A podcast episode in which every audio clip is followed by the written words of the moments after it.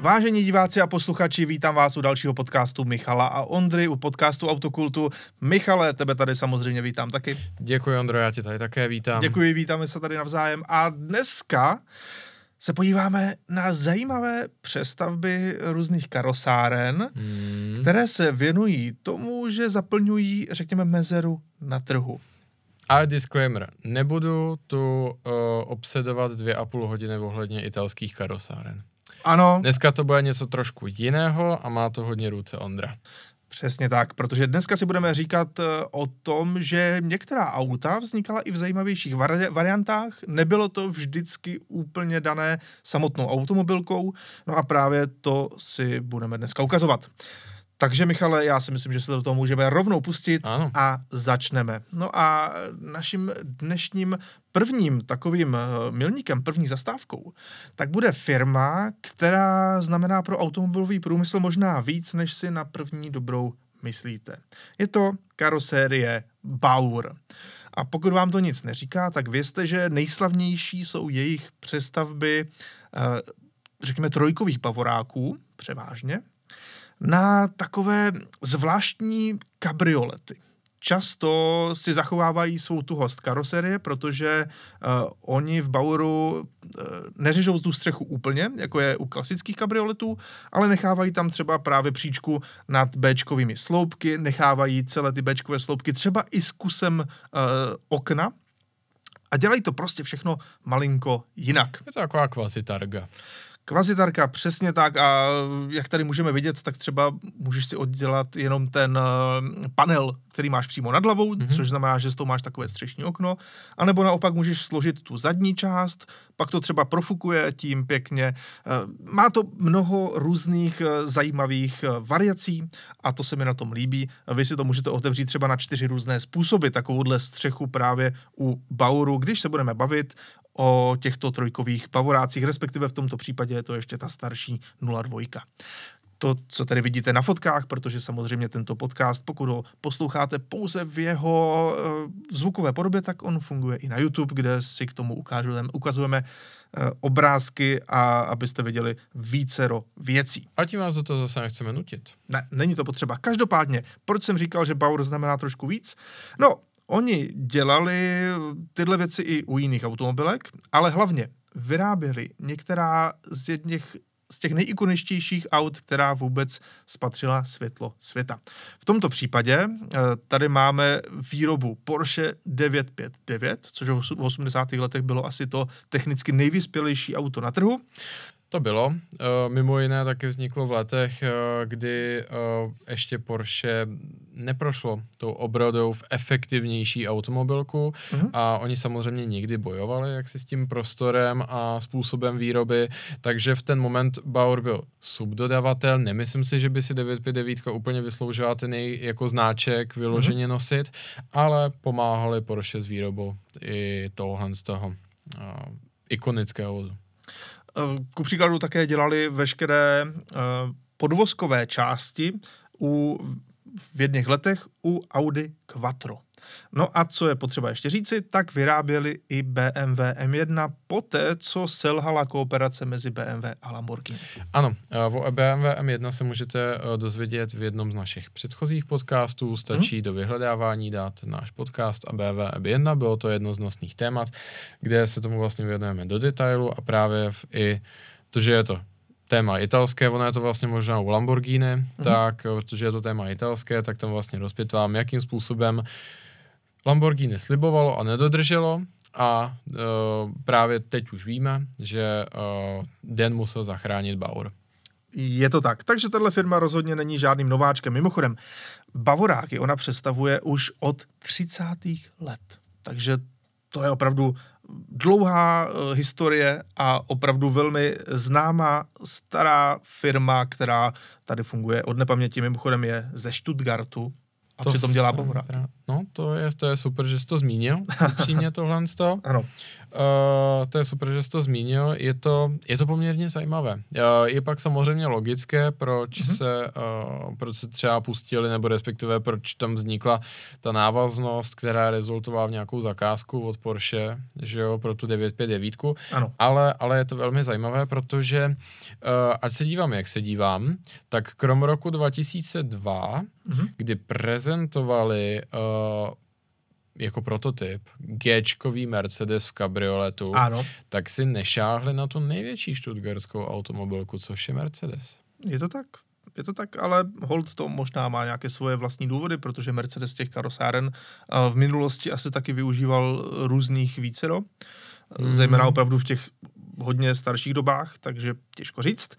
Každopádně, jdeme na to, protože to nebylo samozřejmě jenom o jednom modelu, ale u těch BMW těch modelů vzniklo opravdu mnoho. Tady máme první trojkovou řadu, E21, a ta ještě neexistovala v žádném kabrioletu, takže ten Baur byl velice populární varianta. Ale překvapivě ještě populárnější byl Baur u následující verze, tedy u BMW 3 E30, které už ale i mělo to svoje kabrio.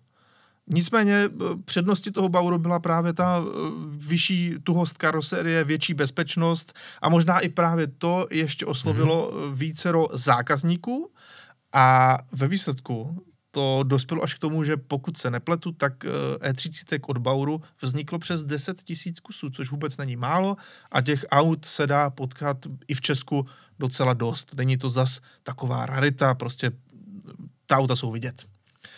Tak. No, jenže tím nekončíme, Michale. Protože to nejlepší... Já to těším. Já jsem z toho úplně hotový. Protože to nejlepší se představilo až u té další generace, tedy u E36. Jenže všichni věděli, že tam už to kabrio bude docela dobré na poměry těchto aut. Takže E36 kabrio přímo z výroby, přímo z továrny, už byla velmi slušná. Ještě k tomu dodejme menší detail, že Baur velice úzce spolupracoval s BMW až do té míry, že ty Baury jste si mohli koupit přímo v showroomu BMW a měli jste na to klasickou záruku. No a u té E36 oni potřebovali vymyslet něco jiného, něco nového. A tak představili Landaulet. A teďka, pokud si to neumíte představit nebo se nekoukáte zrovna, jak to auto vypadalo, doporučuji si ho vyhledat, ukrývá se pod označením TC4, takže když si dáte BMW Baur E36 TC4, určitě vám to najde. Tohle auto je postavené z klasického sedanu. Má tedy 4 dveře, ale zároveň se ta zadní část, včetně pomyslného zadního okna, dokáže složit, je to vlastně plátěná střecha a dokáže se složit někam do prostoru výka kufru.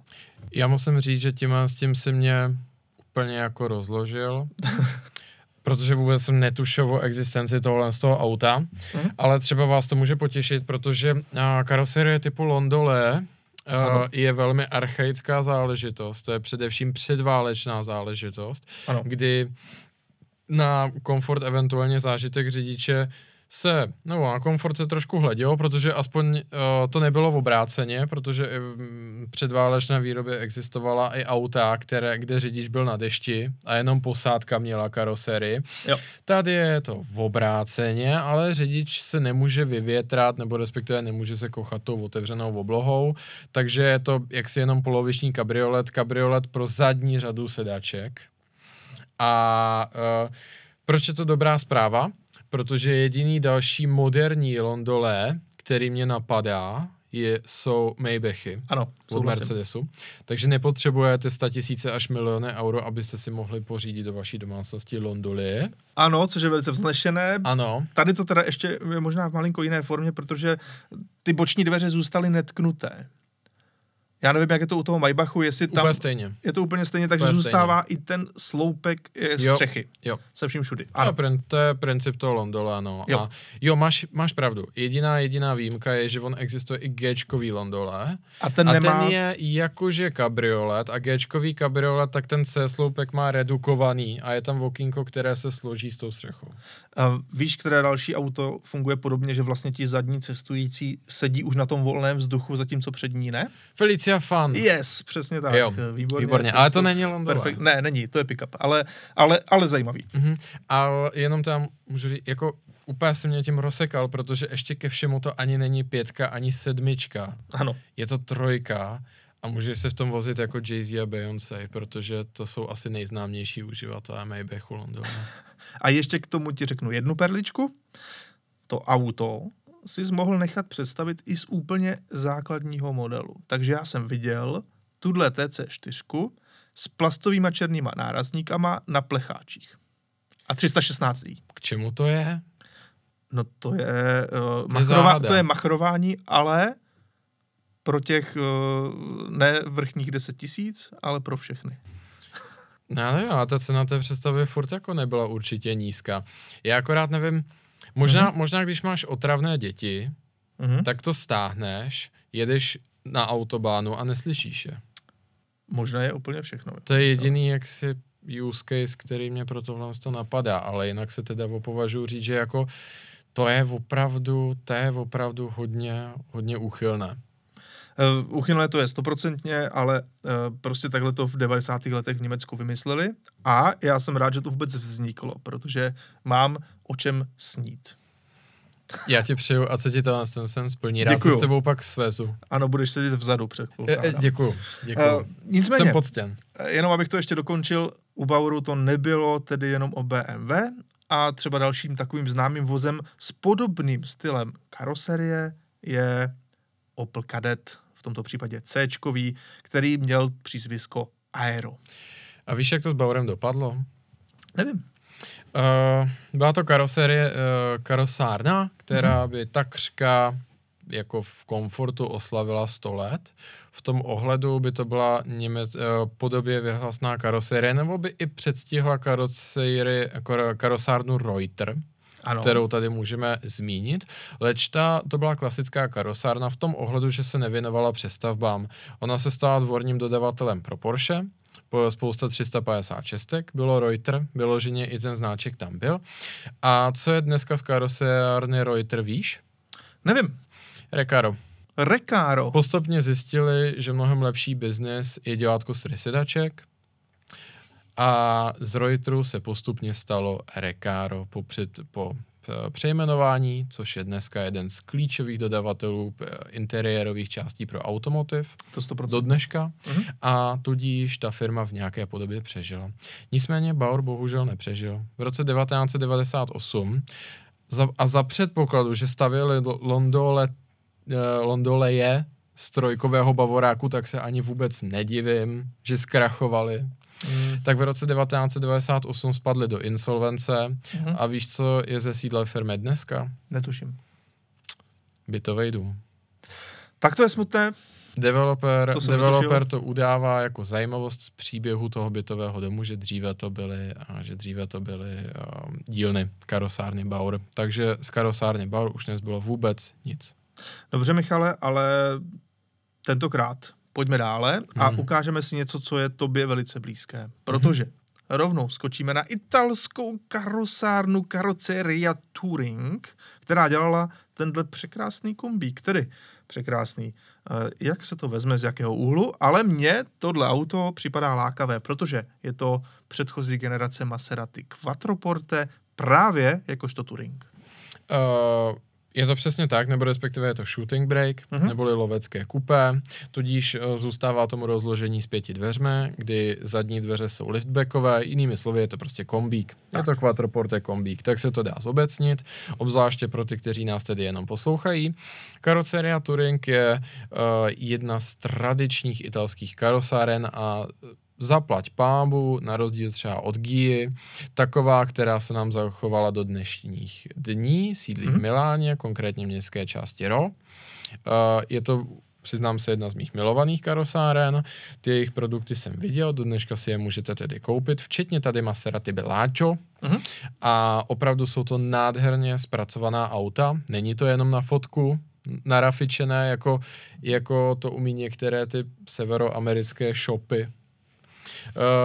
Carrozzeria Touring byla založena v roce 1926, zprvu byli jejich zadavateli hlavními Alfa Romeo a Isotta Fraschini, to jsme se ještě pohybovali v těch dobách, kdy automobilka stavěla hlavně podvozek a motor.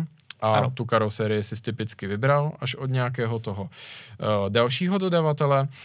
Carrozzeria Touring později se přijmenovala Carrozzeria Touring Superleggera, neboli super lehké, protože oni byli průkopníci stavby tím stylem, že všechna jejich auta měla rám s velmi tenkých trubek, který byl ošacen do extrémně tenkého leteckého hliníku, který byl vyklepán úplně do extrému. Mm-hmm. Tudíž ty jejich karoserie platily obecně za to za jedny z nejlehčích, proto byly oblíbené i v motorsportu a oni vyráběli spoustu lančí, ku příkladu lančia, nebo respektive i lančí, později ty se odstěhovali spíš k Zagátu, to je vedlejší, ale i z Aston Martinu, dalších Alfa Romeo, včetně tedy přestaveb i těch poválečných a tak dále.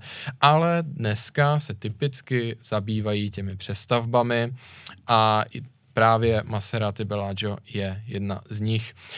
Další, které můžeme jmenovat, kdybyste si posléze chtěli dostudovat a inspirovat se, tak je Bentley Flying Star, což je v zásadě to stejné, ten stejný příběh jako s Maserati Quattroporte, ale je to prostě Bentley Continental, před faceliftový, že jo, ten první, ten pěchovský Continental, ze kterého je vytvořený kombík. Stejně tak to může být Carrozzeria Touring Aero, což je Ferrari F12 nebo Ferrari 812, jde to postavit s obou. Carrozzeria Touring RS RH 95, řeknu to česky na italsky, kdyby to bylo Novanta Cinque, což je Ferrari 488, nebo to jde postavit z F8 a spousta dalších, anebo třeba moje oblíbené Carrozzeria Touring Scia di Persia, neboli perský šach, což není nic jiné než předchozí Gran Turismo v novém hávu, ale není to žádný kombík, pořád je to kupé nebo kabriolet, ale za mě úplně skvostný. To auto jsem viděl dvakrát naživo, bral bych ho hned, škoda, že jich bylo tak málo a škoda, že je to tak drahý. No a po tomhle nádherném kombíku se pojďme podívat na jiný krásný kombík, který vznikl jednoduše z toho pohledu, že bylo potřeba přidat danému vozu větší praktičnost. Tohle, Michale, je ten nádherný kombík, je to Seat Toledo. No to je nádhera. Seat Toledo Vario od karosárny Bieber. Hans-Jürgen Bieber, tedy německý karosář. Dobře.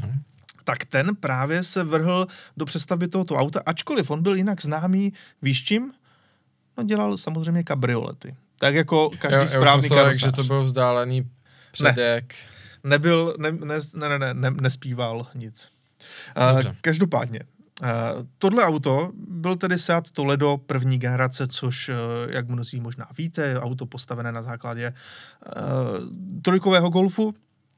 Tady vidíme dokonce kus... To je úžasná provenience. Ano, je to tak. Tady mimochodem vidíme kus, který dokonce na českých značkách. Je to fotka z českého Seat klubu, za což jim děkuju, že jsem ji mohl ukradnout.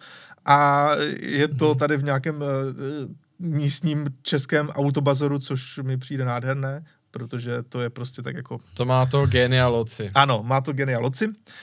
A pojďme si tedy něco říci o tom, co je vlastně tato věc zač. Ono jich bylo totiž docela dost. Byla to dost populární přestavba. A tenhle Seat Toledo Bieber Vario, jak se to taky jmenovalo, tak samozřejmě není nic jiného než přestavěný sedan na kombi. Ale co je důležité si říci, přestavba stála 4000 německých marek a je možné to auto zase přestavit zpátky na sedan velice jednoduše a snadno. Ano, nemusíš to takhle nechat, protože ono to nebylo zase nic tak nákladného. Ono tam dokonce i vidíš, když se podíváš skrz to auto, tak vidíš, kde vlastně byl ten sedan. Vidím, no. Je to tam vidět. a ty se k tomu můžeš zase vrátit. No já hlavně vidím jako ta trojhranice mezi rohem zadních dveří, mm-hmm, okýnkem předce, sloupkem a tím zadním panelem, tak ta je opravdu kreativní. No je to tak, no. Každopádně, jenom ti chci říci, že tohle nebyl jediný vůz, který takhle Hans-Jürgen Bieber přestavil na kompík, protože vrhnul se i na tohle. To je Volvo 440, právě udělané jako kombi, a taky na něm jde moc hezky vidět, že si ho můžeš vrátit zpátky do podoby toho sedanu, protože no, tam opět věřím, že zase zůstaly všechny ty věci. Jo, ale musím říct, že tohle, já nevím, ale ne, tak abych ho zase nehanil, jako to předchozí auto, nebylo to úplně z doby, která byla vůči Seatu lichotivá. Ne, takže ta přestavba nevypadala zas tak blbě. No, takže to právě, já chci říct, že jako docela bych tomu, kdybych nevěděl, tak bych docela i věřil tomu, že to mohlo z té továrny vyjít. Je to tak, samozřejmě.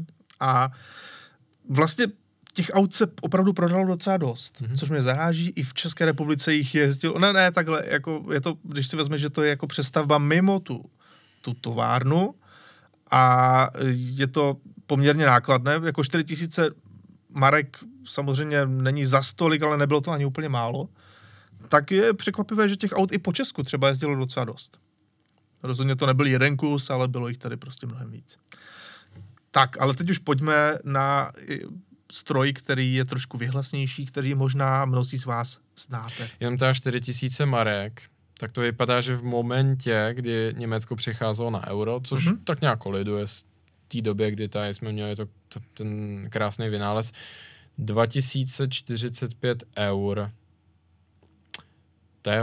To je hodně málo teda. Jo, tak to potom není taková hruza. No, ale za to už by to dneska udělat nešlo. Na to určitě ne. Tak ona ta doba jinde, i ty peníze jsou jinde.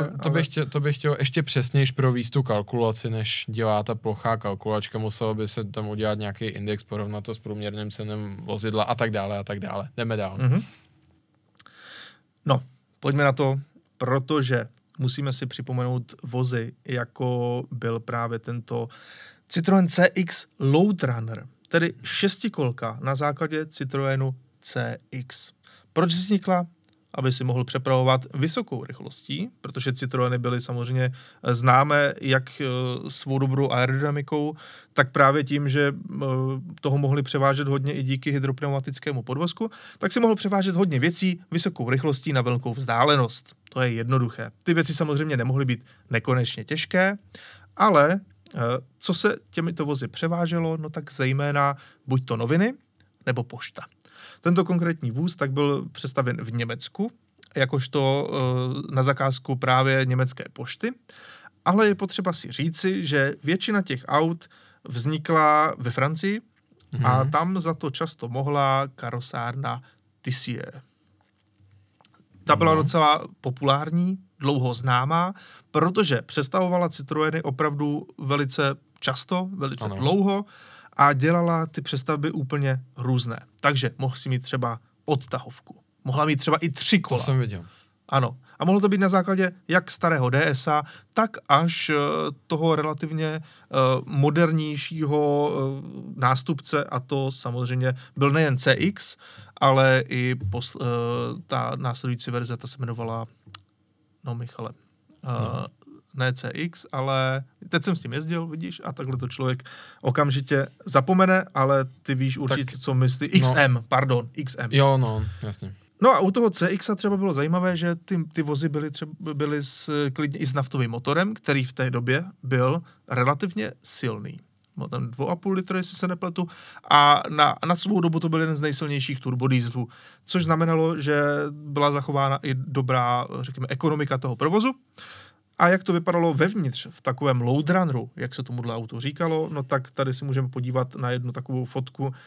Toho prostoru je tam vážně docela dost. Počkej, pletu se nebo ne? Takže oni jsou tam jenom přední sedačky, nejsou tam zadní. Jsou tam jenom přední, nevím, jestli existovaly i možnost zadních sedaček, možná jsou tam výklopné zadní, jestli se na to teďka tak koukám. Mě teda fascinuje, že tam nechali jako ty 4 dveře vepředu. No jo, je to tak? Už to byl loadrun. Jasně, jo, jako na jednu stranu je abys to asi ta jednodušší varianta, ale... Ano, vem si, že bys musel všechny ty věci vykládat jenom tím zadním výkem kufru. Jo, je ty, fakt, co jsou úplně vzadu, nedává to z praktického hlediska úplně velký smysl, takže o, možná... tohle celé nedává z praktického hlediska úplně smysl, ale dobře.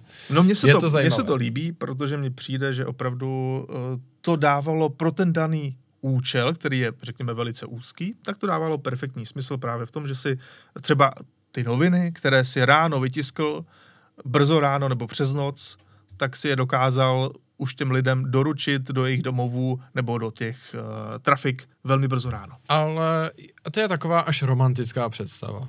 No tak to, ale tomu to auto jako původně mělo sloužit. Ano, to byla ta Francie druhé poloviny 20. století. To byla ta Francie, která se opovažuji říct, že už neexistuje. Ta idealistická Francie, která postavila Concorde a kde právě pošťáci pospíchali v takto zvláštním a řeknu nákladném voze, abyste ráno dostali svoje noviny. Mm-hmm.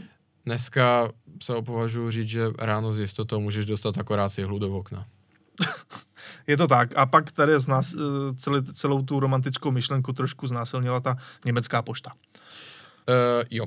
Já musím říct, že co se týče těch přestaveb, ale tady nevím, jaká je to karosárna, nebudu do toho detailu zabíhat, ale hrozně mi to připomíná Michelin PLR, což byl Citroën DS s šíleným motorem a hlavně celkově 5 nápravama, který vypadal jako stonožka a sloužil k vysokozátěžovému testování pneumatik. Jo, to si pamatuju a to bylo velice zajímavé a právě ono to asi vzniklo trošičku na základě těch TCR-ů, protože oni dělali i ty odtahovky, které měly právě těch hodně náprav a to je v podstatě podobný stroj. Jo.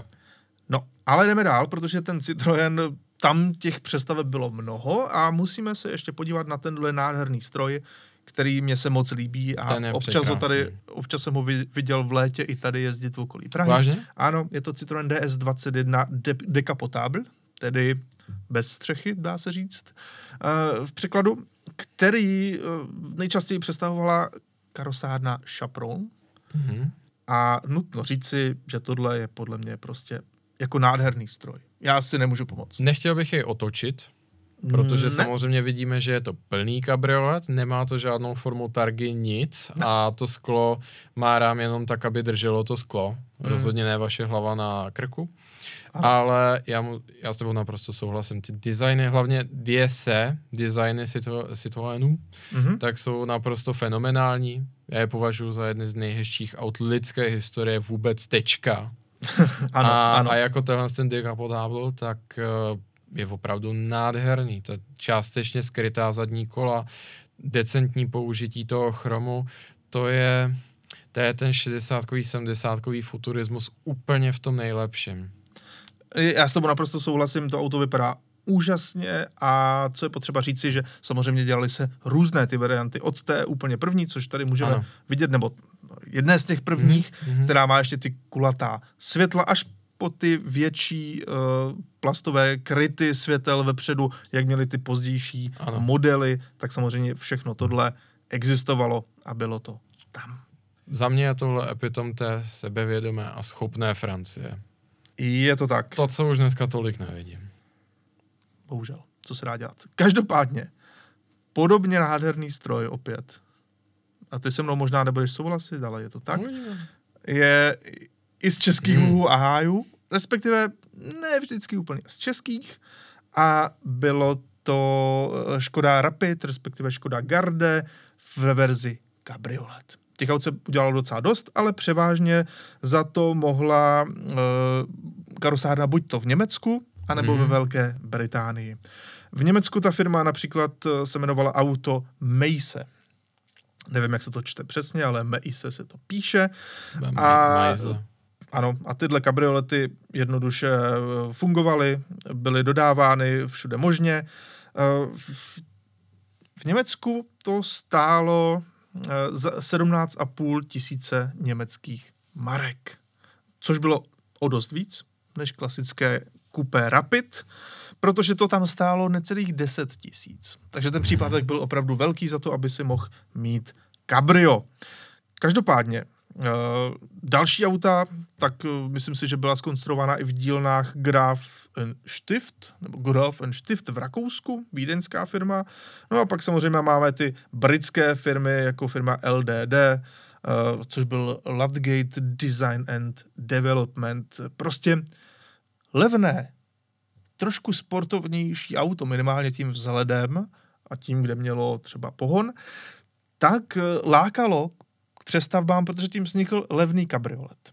A to mnoho lidí přitahovalo a do dneška těch aut se poměrně pár zachovalo, takže proč ne? Samozřejmě dlužno dodat, že v té době se to dělalo velmi snadno, protože žádné bezpečnostní normy skoro nebyly vůbec. A dneska, kdy energetický štítek a typový štítek a homologace vozidla musí odpovídat i konkrétní specifikaci toho vozidla. Tak. A každým autem prochází naprosto šílený kabelový svazek. Mm-hmm. Je to v zásadě neproveditelné. Proto třeba Carrozzeria Touring si samozřejmě za ty svoje výtvory účtuje 100 000 eur. Když tohle šlo spáchat s fričkou a trochu odhodlání. Ta britská firma LDD těch věcí postavila a přestavila přes 300 kusů. To vůbec není málo, to už byl solidní biznis. A jak můžeš vidět, tak ta auta se trošičku snažila hrát i na tu bezpečnost, protože nechyběl tady ochranný oblouk nad hlavami předních cestujících. Každopádně, pro mě vzhledově zajímavější je pozdější varianta od české firmy Metalex, která vyrobila zhruba tucet takovýchto kabrioletů pro Německo. Zajímavé ale je, že tyhle vozy se vyvážely, respektive vznikaly i v jiných zemích, třeba v Dánsku, anebo dokonce 6 kusů v Kanadě. Velmi, velmi zajímavé. No to vlastně je dobré zmínit, že v Kanadě byl jeden z exportních trhů Škodovky. Ano. Leč nepochybuji o tom, že budeme mít i mezi posluchači a diváky spoustu lidí, kteří třeba tou expertízou oplývají. Mm. Já jsem zkoušel dohledat z těch kupé Škodovek, tak můj absolutní favorit je Škoda 110R. Tam designově nepolemizuju, to auto mám strašně rád. Mm. I možná z nějakého sentimentu, ale leč trošku zprostředkovaného, ale 110R se mi líbí. Zkoušel jsem také nalézti, jestli existovalo nějaké kabrio a dospěl jsem k názoru, ale třeba někdo v komentářích bude vědět víc, že byly nějaké domácí přestavby, ne jako sériovější, prostě opravdu jenom domácí. A údajně existuje nějaká přestavba z Bosny a Hercegoviny, což není úplně karosářská velmoc. Takže vypadá to, že to bylo zajímavé až na těch pozdějších autech, což dává smysl, protože se poněkud víc exportovali, že ano. Je to tak. Mimochodem třeba přestavby v Británii, tak verze kabriolet standard tak stála 1306 liber navíc, zatímco běžná 130 Rapid stála asi 4000 liber a verze Lux byla za 1869 liber. Zajímavé. Tak, no ale jdeme dál, protože ne vždycky jde o to jenom udělat nějakou novou karosářskou variantu. Často ty firmy se věnují i tomu, že dělají vůz nějak zajímavým, anebo třeba ho trošku situují do retro stylu. A právě to dělá náš oblíbenec z Japonska Mitsuoka.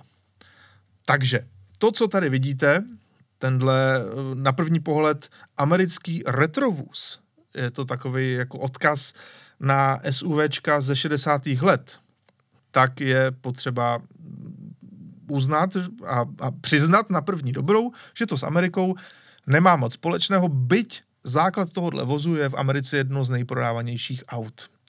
Tohle je prosím Toyota RAV4. Předělaná právě do téhle podoby a jmenuje se to auto Mitsuoka Buddy, což prostě odkazuje i na tu Ameriku. Buddy, to je kámoš. Přesně tak.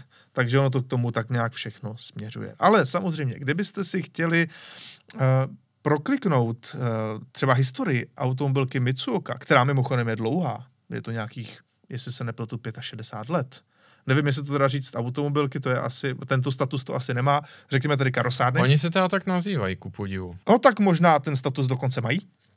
Tak je potřeba si říci, že většina těch jejich přestaveb nevypadá takto, řekněme, poměrně atraktivně, není to zas tak špatné, dejme tomu. Jinými slovy, jestli se vám tohle nelíbí, tak počkejte na ten zbytek. Počkejte na ten zbytek, protože to, co tady máme dál, tak já si najdu přesně ten název. Já už to tady mám, jo, já to klidně můžu číst. Jo, můžu je si, to Mitsuka Viewt, nebo VE2VT, nevím, jak to přesně, je to jako View s téčkem jako, na konci. No, tady se krásně ukazuje ten japonský cit pro angličtinu a prznity. Tak, samozřejmě.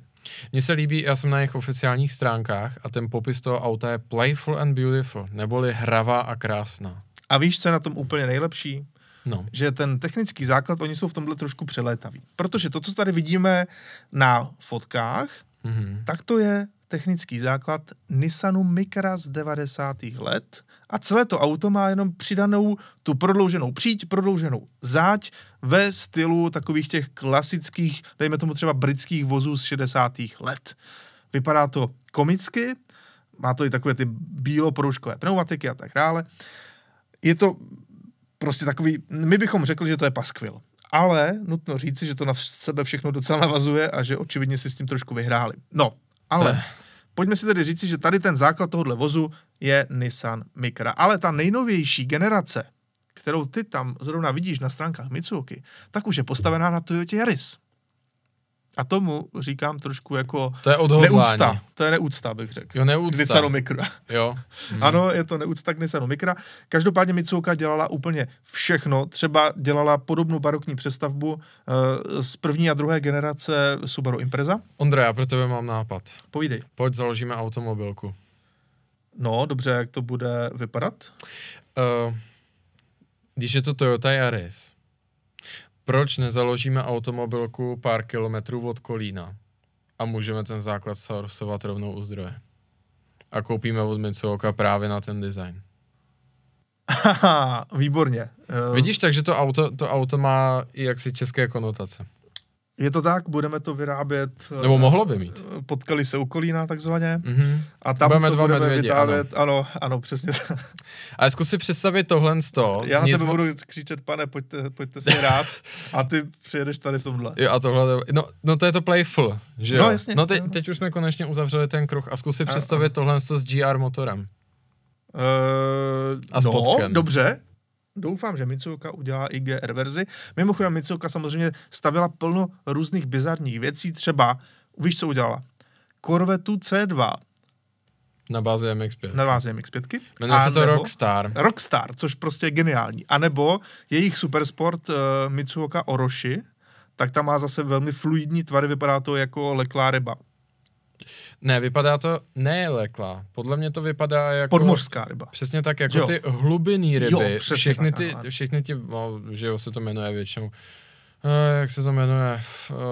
No teď mi to vypadlo většinou jako ďábel a tak podobně. A to mám poměrně jako tu taxonomii zvířat rád a teď mi to vypadlo úplně. To nevadí. No, ale opravdu to vypadá jako ta hlubiná ryba, která nikdy neviděla boží světlo. Tak. A má i tu barvu, že jo, jak je takřka průsvitná, nebo je v barvě umělý nohy. Je, tak naprosto, přesně takhle Mitsuoka Orochi prezentovaná. Ještě jsem teda našel Mitsuoka Himike. No. Himiko, pardon. Co to je blbě čte, jak tady mají ty fonty, naprosto strašný. A u toho je popisek Beautiful Assassin, neboli krásný nájemný zabiják. Aha. Že by konkurence Mustangu. Ale ne, vypadá to jako Morgan.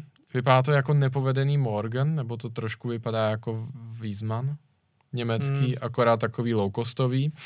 Ale hrozně se mi líbí, jak oni teda asi i přiznávají, že se inspirují těmi údajnými klasikami, euroamerickými. A když se tady dívám na ty produktové fotografie na těch jejich stránkách, tak ti lidé, co jsou foceni u těch aut, buď jsou to jako 100% Evropani, anebo jsou to ty nejvíc evropsky vypadající Asiati. Fakt, tady není... Protože to je ten životní styl, že, který tady, oni se snaží prodávat. Tady s tím Viewtem tak je vyfocená zrska. No jasně, což je v Japonsku něco, nemáš šanci jako původně najít. Tradičně určitě ne, to je s tím Viewtem. No jasně. Jestli opravdu se snaží přesvědčit Japonce, že tímhle s tím my tady jezdíme, tak to samo o sobě je zločin. To je pravda. Protože ani v panství Downton by nepoužili něco, jako je Mitsuoka Vyut. Jo, bohužel. Tak ale pojďme na poslední dnešní věc, protože tyhle ty záležitosti, třeba stavění kombíků z obyčejných sedanů, ještě nevymizely. A další takové auto vzniklo v Nizozemí a je potřeba si říci, že základ toho auta k tomu trošičku vybízí, protože všechno to trošku směřuje k tomu, jak elektromobily, řekněme si, mají tak trošku všechny podobnou tu architekturu základní. Jo, baterka je v podlaze, elektromotor je buď na přední, nebo na zadní nápravě, nebo na obou. Ale je malinkatý. Je malinkatý. Tak všechno směřuje k tomu, že z těchto vozů by se daly velmi snadno stavět právě různé jiné karosářské variace. Mimo jiné, ono to tak skutečně vypadá. V zásadě všichni relevantní hráči a ti opinion makeri v automotivu tak předvídají, že se dost možná karosářství vrátí, protože skutečně jako skoro ani nemá smysl dělat významně odlišný ten základ. No, no taky trošku průšvih, který si možná ještě neuvědomujeme, nebo ne průšvih, ale že zmizí taková ta variace v tom, jak auto jezdí. Protože ten základní podvozek prostě bude vypadat vždycky plus, minus stejně. Ta technologie je taky plus, minus stejná. A ve výsledku, jestli budeme mít sporták nebo kombík, ono to bude jezdit velmi podobně všechno. Nebo SUV pomalu. Jo, je to tak. Takže karosárny se možná trošičku vrátí, protože tady máme Tesla Model S kombi. Ta se normálně nedělá, vždycky je to jenom sedan, ale tady k tomu hodila nizozemská společnost Remet Cars svoji představu o tom, jak by ten kombík mohl vypadat, a nutno říci, že podle mě se jim to docela povedlo. Já taky musím říct, nemluvě o tom, že jedna z výtek, kterou byste eventuálně vůči karosárnám, a to nemyslím zrovna těm italským a Alfě z 60. ale těmhle s těm, které stavěly poměrně ty lidovější vozy v těch 70kách, 80kách, 90kách, tak byste jim třeba mohli vyčítat třeba jako tomu Metalexu, a co to spasování a tak dále.